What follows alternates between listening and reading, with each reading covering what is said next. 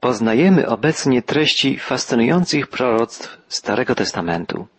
Obraz posągu, zbudowanego z 4 metali, otwiera całą serię proroctw Daniela, w tym wizję 4 zwierząt, proroctwo o Synu Człowieczym, wizję 70 tygodni i inne. Proroctwa te stanowią niejako szkielet wszystkich przepowiedni proroków Starego Testamentu. Bez tych proroctw Daniela trudno byłoby ułożyć jednolitą, ciągłą wizję całej profetycznej warstwy Biblii. Dzisiaj rozpoczniemy studia 2 rozdziału Księgi Daniela, gdzie zapisana jest wizja posągu zapowiadającego rządy 4 mocarstw. W rozdziale 7, w czasie dalszych studiów, zapoznamy się z wizją 4 zwierząt, a w rozdziale 9 znajdziemy opis wizji 70 tygodni. Jak ważne są to proroctwa, potwierdza postawa samego Jezusa, który w rozmowie na Górze Oliwnej, gdy uczniowie zapytali Go o czasy ostateczne, Panie, powiedz nam, jaki będzie znak Twojego przyjścia i końca świata, Jezus odpowiedział, będzie głoszona Ewangelia o Królestwie po całej ziemi na świadectwo wszystkim narodom i wtedy nadejdzie koniec. Ujrzycie na miejscu świętym ohydę spustoszenia, którą przepowiedział prorok Daniel. Jezus kilkakrotnie w czasie tej rozmowy z uczniami na Górze Oliwnej odwoływał się do proroctw Daniela. Zapis tej ważnej rozmowy znajdujemy w 24 rozdziale Ewangelii Mateusza. Sam Pan potwierdził więc ważność i prawdziwość proroctw Daniela. 4 światowe mocarstwa, do których odnosi się przepowiednia Daniela, to, jak się powszechnie uważa, Babilonia, Persja, Grecja i Rzym. Od czasów Daniela do przyjścia Chrystusa światem rządziły te 4 mocarstwa, tak jak Daniel to zapowiedział. W czasach ostatniego rzymskiego imperium zjawił się Chrystus i powołał do istnienia królestwo, które zapoczątkowane jako ziarnko gorczycy rozrasta się stale, aż stanie się powszechnym i wiecznym królestwem, które rozkwitnie w pełni chwały w czasie powtórnego przyjścia Pana. Wielu ludzi zadaje dzisiaj pytanie, dokąd zmierza świat? Jak rozwiążemy wszystkie problemy, które wydają się ciągle narastać, nabrzmiewać? Drodzy słuchacze, musimy zdawać sobie sprawę, że czasy narodów nie będą trwały wiecznie. W proroctwach Daniela widzimy początek tych czasów, ale widzimy też zapowiedź ich końca. Dlatego tak ważne jest, byśmy poznali proroctwa Daniela i przekonali się, że Bóg kieruje dziejami narodów, historią świata i że jest Panem wieczności. Posłuchajmy już teraz, jak rozpoczyna się opowieść 2 rozdziału Księgi Daniela. W 12 roku panowania Nebukadnezara miał Nebukadnezar sen, tak iż jego duch był zaniepokojony i sen go odszedł. Król babiloński miał sen, który sprawił, że zbudził się w środku nocy i nie mógł już zasnąć. Jego duch był zaniepokojony i sen go odszedł. Czytamy w biblijnej relacji. Był to 12 rok rządów Nebukadnezara. Był on już wtedy najpotężniejszym władcą ówczesnego świata. Babilonia urosła w potęgę, stała się pierwszym mocarstwem, obejmującym niemal cały znany wówczas świat. Nebukadnezar dokonał czegoś, co nie stało się udziałem żadnego z egipskich faraonów. Wprawdzie wpływy Egiptu były w starożytnym świecie ogromne, ale nigdy faraonowie nie panowali nad całym światem. Raczej byli władcami Nilu, władcami północno-wschodniej Afryki. A teraz Nebukadnezar podporządkował sobie Egipt, podbił Asyrię, potem Moab, Tyr, Jerozolimę i wszystkie inne znaczące miasta, państwa i narody. Został pierwszym ogólnoświatowym, niepodzielnym władcą i z pewnością musiał zadawać sobie pytanie, co dalej? Jak potoczą się losy jego światowego imperium? W takiej sytuacji człowiek znalazł się po raz pierwszy i Bóg postanowił przemówić do Nebukadnezara. Pan zesłał sen, który zaniepokoił potężnego króla, uważanego powszechnie za władcę świata, i kazał król zwołać wróżbitów i magów, czarowników i Chaldejczyków, aby królowi opowiedzieli jego sen. I przyszli i stanęli przed królem. Nebukadnezar wezwał wszystkich znanych mu mędrców, wróżbitów, magów, wszystkich, którzy według jego oczekiwań byli w stanie pomóc mu w wytłumaczeniu jego snu. Możemy powiedzieć, że byli to ludzie przesądni, zabobonni, ale z pewnością przynajmniej niektórzy z nich posiadali rozległą wiedzę. Byli ludźmi wykształconymi, mądrymi. Kultura chaldejska stała na wysokim poziomie, podobnie jak kultura egipska. Zresztą dzisiaj, gdybyśmy się przyjrzeli uważnie ludziom uważanym za mądrych, dostrzeglibyśmy chyba nie mniej uprzedzeń, przesądów, zabobonów. Ludzie współcześni często w sytuacjach kryzysowych uciekają się do szukania porady u jasnowidzów, u astrologów, wróżbitów, twórców horoskopów i tym podobnych. Tak wiele się znowu nie zmieniło. Musimy to podkreślić, zwłaszcza jeśli chodzi o sprawy ducha. Tak więc przed królem Nebukadnezarem stanęli ówcześni mędrcy, magowie, wróżbici. Czytamy, wtedy król rzekł do nich, miałem sen i mój duch jest zaniepokojony, bo chcę zrozumieć ten sen. Król był przekonany, że sen, który miał, był szczególnym snem, wyjątkowym. Przeczuwał, że zawarta w nim była przepowiednia przyszłości, a więc zgromadził wszystkich ludzi, którzy mogli mu, jak uważał, pomóc w zrozumieniu owej niezwykłej, proroczej wizji. Wtedy Chaldejczycy odpowiedzieli królowi po aramejsku. Królu, żyj na wieki, opowiedz sen swoim sługom, a wyłożymy ci go. Chaldejscy mędrcy, najbardziej światli w tym gronie, zwrócili się do króla w języku aramejskim, który wtedy był powszechnie używany. Był językiem kultury, nauki, dyplomacji, podobnie jak w późniejszych okresach greka, łacina, czy jak dzisiaj język angielski, powszechnie znany.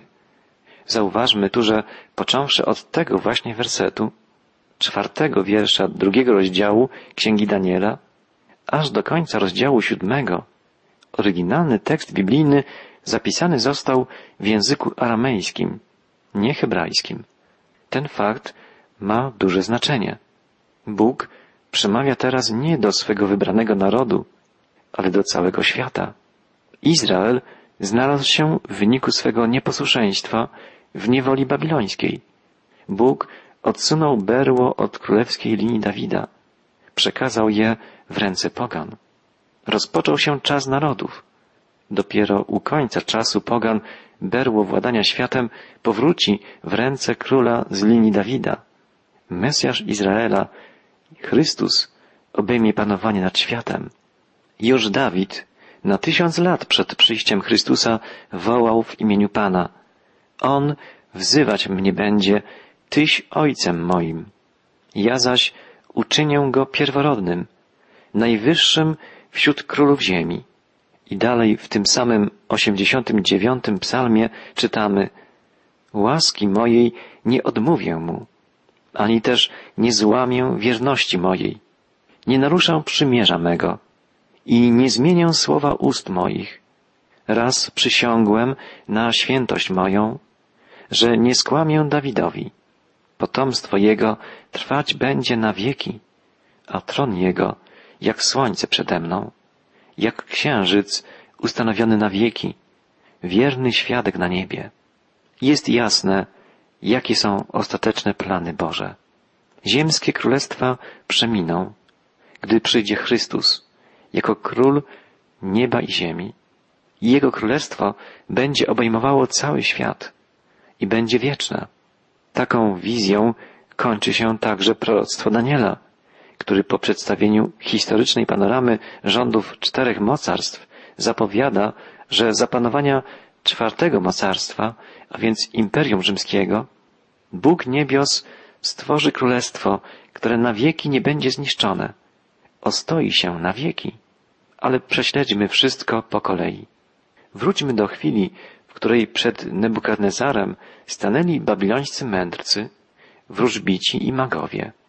Powiedzieli oni: Królu, opowiedz sen swoim sługom, a wyłożymy ci go.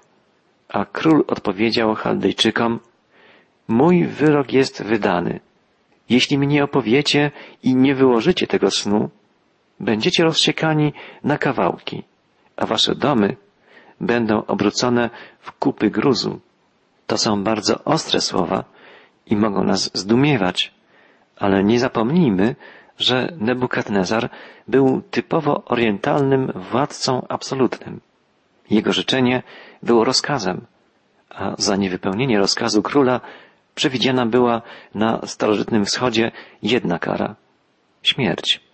Nebukadnezar nie zapomniał, jak mogłoby się wydawać, swojego snu. Staje się to jasne po przeczytaniu dalszej relacji Daniela. Król nie zapomniał swojego snu. Chciał mieć jedynie pewność, że wykładnia jego snu będzie trafna, prawdziwa. Dlatego nie chciał opowiedzieć swego snu, ale nalegał, by uczynili to sami mędrcy i obiecał, że sowicie ich za wszystko wynagrodzi. Jeśli opowiecie mi i wyłożycie sen, otrzymacie ode mnie dary i upominki i wielką cześć. Opowiedzcie mi przeto sen i wyłóżcie go. Wtedy powtórę odpowiedzieli, mówiąc: Niech król opowie swoim sługom sen, a my ci go wyłożymy. Królewscy doradcy uświadomili sobie, iż grozi im wielkie niebezpieczeństwo, bo byli świadomi, że nie są w stanie spełnić polecenia króla. Prosili go więc ponownie, by opowiedział im sen, a wtedy oni ten sen zinterpretują. Lecz król odpowiedział, mówiąc: Wiem na pewno, że wy chcecie zyskać na czasie, ponieważ widzicie, że wyrok jest przeze mnie wydany. Jeżeli mnie opowiecie snu, jeden jest tylko wyrok na was. Zmówiliście się, że dacie mi kłamliwą i zwodniczą odpowiedź, aż czasy się zmienią. Przeto opowiedzcie mi sen, abym wiedział, że możecie mi go wyłożyć. Nebukadnezar wykazuje tu brak zaufania względem swoich doradców. Prawdopodobnie nieraz go już zawiedli, dając mu wykrętne odpowiedzi. Teraz więc król postanawia poddać ich prawdziwemu testowi. Jego rozumowanie jest bardzo logiczne. Jeśli ci ludzie mają jakiś wgląd w ponadnaturalną rzeczywistość i potrafią mu opowiedzieć jego sen, to będzie znaczyło, że także objaśnienie tego snu w ich wykonaniu będzie wiarygodne. Nebukadnezar mówi więc: Opowiedzcie mi sen, abym wiedział, że potraficie mi go wyłożyć. Wtedy Chaldejczycy odpowiedzieli królowi, mówiąc: Nie ma na ziemi człowieka, który by mógł spełnić żądanie króla. Jak też w ogóle żaden wielki i potężny król nie stawiał takiego żądania wobec wróżbity, maga czy Chaldejczyka. To była chyba pierwsza w pełni prawdziwa i jasna wypowiedź doradców króla. Prawdą jest, jeśli wykluczy się czynniki ponadnaturalne, że żaden człowiek nie jest w stanie opowiedzieć snu kogoś drugiego. Ale przecież ci ludzie twierdzili, że mają ponadnaturalne zdolności. A teraz, bojąc się o swoje życie, wołają zdesperowani: To, czego król żąda, jest trudne, a nie ma drugiego takiego, kto by tę rzecz królowi oznajmił, oprócz bogów, którzy nie mieszkają wśród ludzi. Owi mędrcy przyznają, że po prostu nie mają łączności z niebem. Bóstwa, w które wierzą, nie przekazują im żadnych informacji. Nic dziwnego, przecież istnieje tylko jeden prawdziwy, żywy Bóg. A tego Boga ludzie ci nie znali. Musieli więc powiedzieć Nebukadnezarowi: Nie jesteśmy w stanie spełnić twojej prośby, królu. Co więcej, nie ma takiego człowieka, który by mógł tego dokonać. Z tego powodu król był bardzo zły i bardzo się rozgniewał i kazał stracić wszystkich magów babilońskich. A gdy wydano rozkaz stracenia magów, miano stracić także Daniela i jego towarzyszy. Daniel i jego trzej przyjaciele byli traktowani przez króla podobnie jak mędrcy i magowie babilońscy. Skoro nikt, nawet najmędrszy ludzi, nie jest w stanie mi pomóc, myślał Nebukadnezar, to po co utrzymywać na dworze całą tę świtę mędrców, wróżbitów i magów? Był to właściwie logiczny wniosek. Choć z drugiej strony reakcja króla była z pewnością bardzo emocjonalna, impulsywna. I jak się przekonamy, poznając dalsze dzieje babilońskiego króla, był on człowiekiem o niezrównoważonym, wybuchowym charakterze. Te wszystkie wydarzenia i okoliczności sprawiły, że Daniel znalazł się w niebezpieczeństwie. Ale z drugiej strony otwarła się dla niego szansa, by stanąć przed królem i zaświadczyć mu o jedynym żywym, prawdziwym Bogu. Daniel przystępuje więc do działania. Czytamy, wtedy Daniel mądrze i roztropnie zwrócił się do Ariocha, dowódcy gwardii przybocznej króla, który wyszedł, aby stracić magów babilońskich. Odezwał się do Ariocha, oficera królewskiego, tymi słowy. Dlaczego rozkaz królewski jest tak srogi? Wtedy Arioch objaśnił całą rzecz Danielowi. Na to Daniel poszedł i prosił króla, aby dał mu czas na wyłożenie królowi snu. W ten sposób Daniel spowodował wstrzymanie egzekucji, jednocześnie podejmując zobowiązanie, które wydaje się brawurowo ryzykowne. A jednak nie była to szaleńcza brawura młodego, niedoświadczonego ryzykanta, ale odważne działanie młodego, ale już dojrzałego, zdecydowanego, ufającego Panu sługi Bożego. Spójrzmy, co Daniel czyni dalej. Potem pobiegł Daniel do domu i opowiedział tę rzecz swoim towarzyszom, Ananiaszowi, Miszaelowi i Azariaszowi, aby wybłagali u Boga niebios miłosierdzie z powodu tej tajemnicy, by nie stracono Daniela i jego towarzyszy wraz z pozostałymi magami babilońskimi. Daniel zaczyna się modlić i prosi, zachęca do wspólnej modlitwy swoich przyjaciół. Zwróćmy uwagę, do kogo wołają Daniel, Ananiasz, Miszael i Azariasz. Wołają do Boga niebios. Ci młodzi Izraelici wiedzą, że mimo iż świątynia jerozolimska legła w gruzach, mimo iż chwała Pańska opuściła Jerozolimę, jest nad nimi Bóg, który nie jest ograniczony przestrzenią ani czasem. Jest Bogiem niebios. Wołali, jak czytamy, do Boga niebios o miłosierdzie. To wyrażenie w pełni oddaje, jaki charakter miała ta modlitwa. Wołali do Boga niebios o miłosierdzie. Nie zasługi własne, nie swoje własne oczekiwania czy plany, ale miłosierdzie Boga. To jedyna właściwa podstawa, baza każdej modlitwy. Niczego nie możemy od Boga żądać. Nic nam się nie należy. Na nic nie zasługujemy. Możemy, jako grzesznicy, liczyć tylko na Boże miłosierdzie, na Bożą łaskę. Dlatego mamy polecenie, by modlić się do Boga Ojca w imieniu Jezusa Chrystusa, Zbawiciela. Daniel i jego przyjaciele modlili się do Boga żywego, prosząc o Jego miłosierdzie. Spójrzmy, jakie przyniosło to efekty.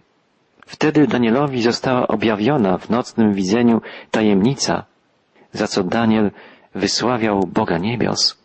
Bóg objawił Danielowi tajemnicę w nocnym widzeniu. To znaczy, że najprawdopodobniej podarował Danielowi ten sam sen, co wcześniej Nebukadnezarowi. Tym razem wraz z objaśnieniem. Rozradowany Daniel zaczął wysławiać Boga i zaczął Daniel mówić tymi słowy. Niech będzie błogosławione imię Boga od wieków na wieki, albowiem do Niego należą mądrość i moc.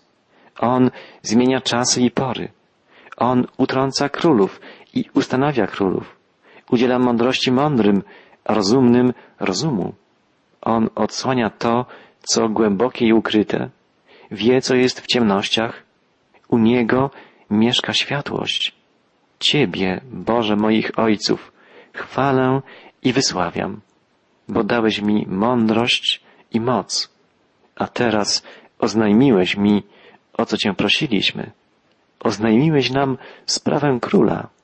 Jest to jedna z wielu modlitw Daniela zapisanych w jego księdze. Daniel był człowiekiem modlitwy. Przekonamy się o tym wielokrotnie, studiując dalsze fragmenty księgi. Daniel był wielkim modlicielem i wielkim prorokiem.